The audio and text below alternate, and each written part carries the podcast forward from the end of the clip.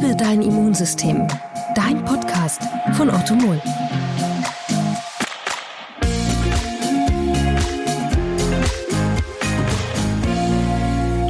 Hier ist wieder euer Liebe Dein Immunsystem Podcast. Ich bin Jenny. Schön, dass ihr wieder dabei seid. Heute geht es um Faktoren, die unser Immunsystem im Alltag stark belasten können. Zum Beispiel unausgewogene Ernährung oder ein ganz großes Thema natürlich auch Stress.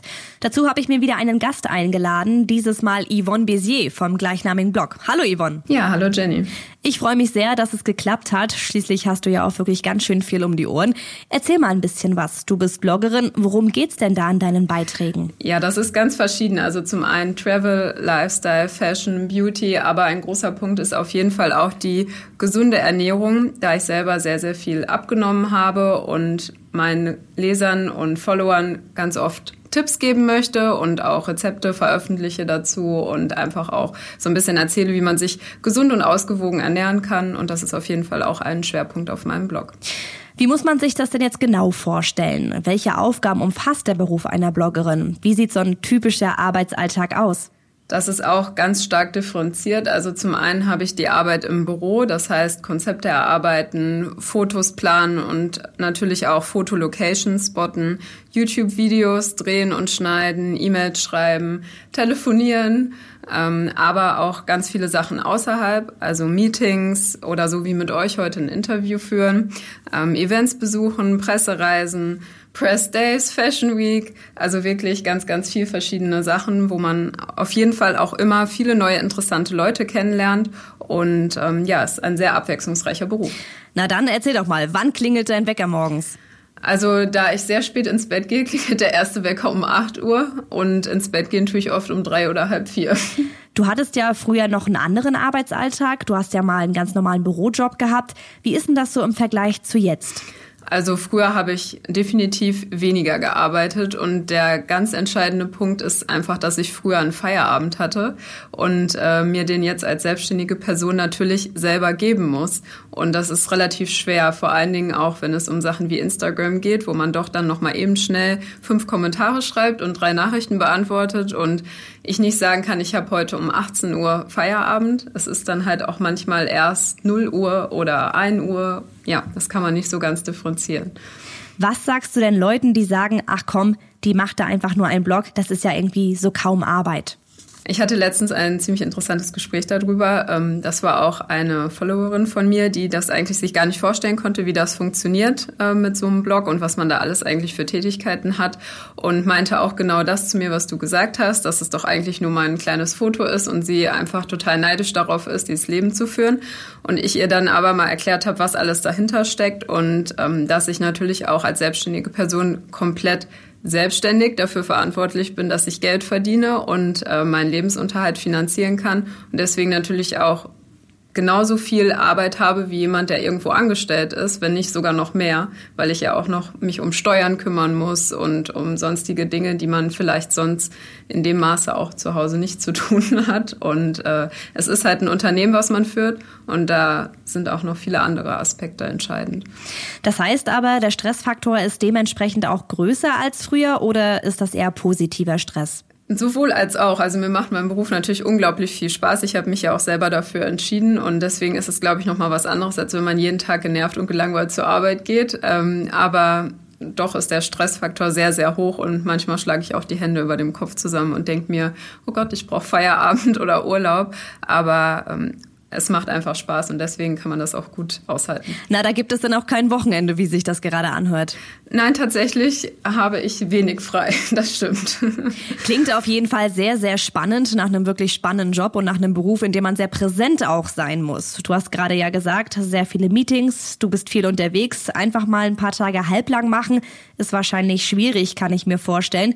Was tust du denn dafür, um trotzdem immer jeden Tag 24 Stunden hundertprozentig fit zu sein? Also ich achte auf jeden Fall darauf, dass ich keine Mahlzeit auslasse und immer Snacks und Wasser dabei habe. Das denke ich ist auf jeden Fall schon mal eine gute Grundlage, um durch den Tag zu kommen. Ähm, und außerdem ist es mir auch sehr, sehr wichtig, ähm, komplette freie Tage auch mal einzubauen, wo ich dann auch Zeit für meine Hobbys habe. Also das ist zum Beispiel Tanzen, aber auch Nähen, Kochen und Backen. Und das sind vielleicht eher sehr bodenständige Dinge im Gegensatz zu diesem neuen Beruf Blogger, was man gar nicht damit in Verbindung bringt. Aber mir ist das sehr, sehr wichtig, dass ich mir da auch meine kleinen Ruheinseln schaffe. Und in letzter Zeit mache ich zum Beispiel auch häufiger Yoga ähm, und versuche das in den Alltag einzubauen. Und ja, das hilft mir sehr, dann doch immer 100 Prozent geben zu können. Nähen schon seit Kind, oder? Das ist ja so ein bisschen untypisch, sag ich jetzt mal.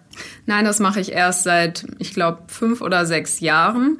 Habe da auch relativ spontan mit angefangen und ähm, ja, irgendwie weiß ich auch nicht, meine Mutter meint immer, ich hätte Talent dafür. Ähm, das liegt eigentlich gar nicht so wirklich in unserer Familie, aber es macht mir einfach total viel Spaß. Ist also so eine kleine Ruheoase für dich. Genau, auf jeden Fall. Ruheoase ist auch ein ganz gutes Stichwort so über den Tag. Die sind ja auch wirklich ganz wichtig. Eine konstante Anspannung und Schlafmangel sind bekanntlich nicht besonders gut fürs Immunsystem. Gerade jetzt so in der kalten Jahreszeit macht es uns natürlich noch anfälliger. Würdest du grundsätzlich von dir behaupten, dass du ein sehr gutes Immunsystem hast oder liegst du auch ab und zu mal so richtig flach? Also zum Glück bin ich eher selten krank. Wenn es mich dann erwischt, dann achte ich aber darauf, dass ich mich schone und auch meinem Körper die nötige Ruhe gönne. Und auf eine leichte und gesunde Ernährung sollte man natürlich auch immer achten. Und wie du selber schon gesagt hast, mit dem Schlaf, das ist auch so eine Sache. Da sollte man auch natürlich schauen, dass man genug Schlaf bekommt. Das klingt jetzt aber auch so ein bisschen danach, als ob du das früher eher nicht gemacht hast. Genau, früher war es eher so, dass ich ähm, tatsächlich versucht habe, trotz Erkältung oder anderen Erkrankungen immer 100 Prozent zu geben und habe mir nicht die nötige Ruhe gegönnt. Und natürlich ist man dann auch länger krank und ähm, kann nicht so gut wieder äh, zurück in den Alltag finden, als wenn man sich einfach ab und an dann auch mal sagt, okay, jetzt muss die Arbeit ruhen und ich brauche meine Pausen. Das heißt, wenn du dann mal selber für dich die Hand hebst, was ist denn das Erste, was du machst, um runterzufahren?